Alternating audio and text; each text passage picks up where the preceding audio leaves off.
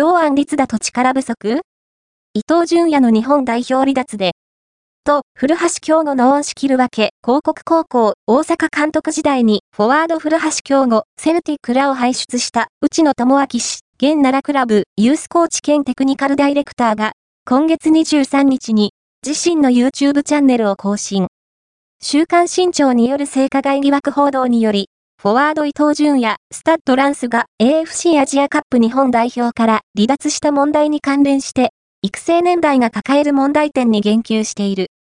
週刊新潮のニュースサイト、デイリー新潮は、アジアカップ決勝トーナメント1回戦バーレーン戦当日の1月31日に、伊藤の性加害疑惑を報道。日本サッカー協会 JFA は、2点3点した後、今月2日に、同選手の代表離脱を公式発表。3日開催の準々決勝イラン戦で敗れただけに、ネット上では、伊藤淳也の不在が痛かったといった声が上がっていた。